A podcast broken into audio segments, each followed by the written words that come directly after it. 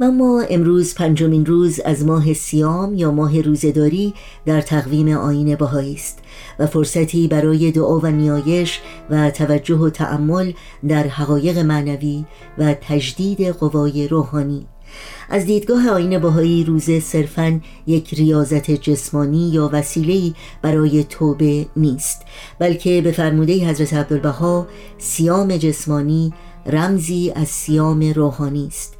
یعنی کف نفس از جمیع شهوات نفسانی و تخلق به اخلاق روحانی و انجذاب به نفحات رحمانی و اشتعال به نار محبت سبحانی. در بیان دیگر حضرت عبدالبها در مورد سیام می‌فرمایند سیام سبب تذکر انسان است. قلب رقت یابد. روحانیت انسان زیاد شود. و سبب می شود که انسان فکرش حسر در ذکر الهی می شود. از این تذکر و تنبخ لابد ترقیات معنوی از برای او حاصل شود.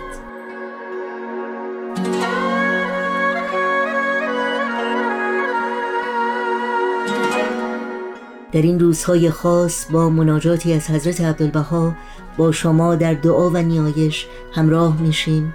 و برای آزادی و برابری صلح و امنیت و رفاه و آسایش همه مردم جهان به خصوص هموطنان عزیز و ستم دیدمون در سرزمین مقدس ایران ملتمسانه دعا می‌کنیم.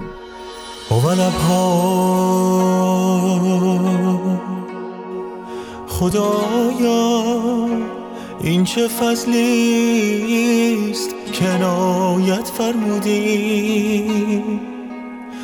و این چه احسانی است کرزان کردی؟ قلوب را حکم قلب واحد دادی و نفوس را رابطه شخص منفرد.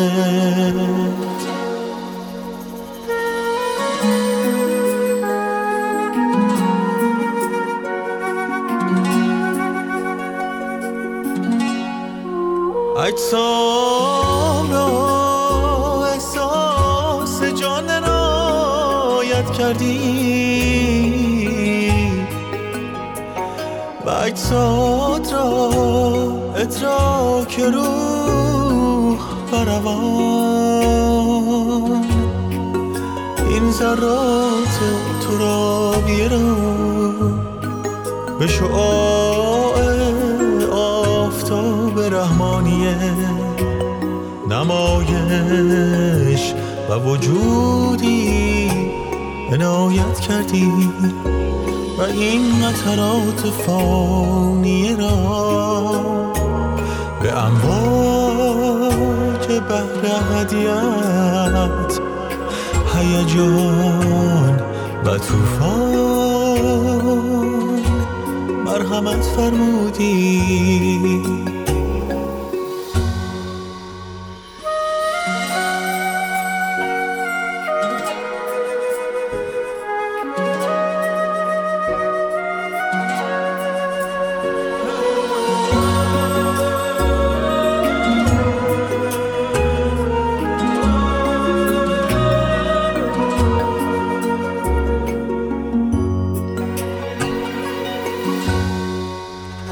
ای توانایی که کار را قدرت کوه عنایت کنی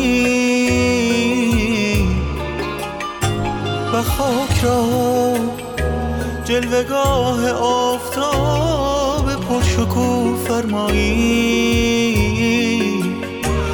لطف و مرحمتی که بر خدمت امرت قیام نمایی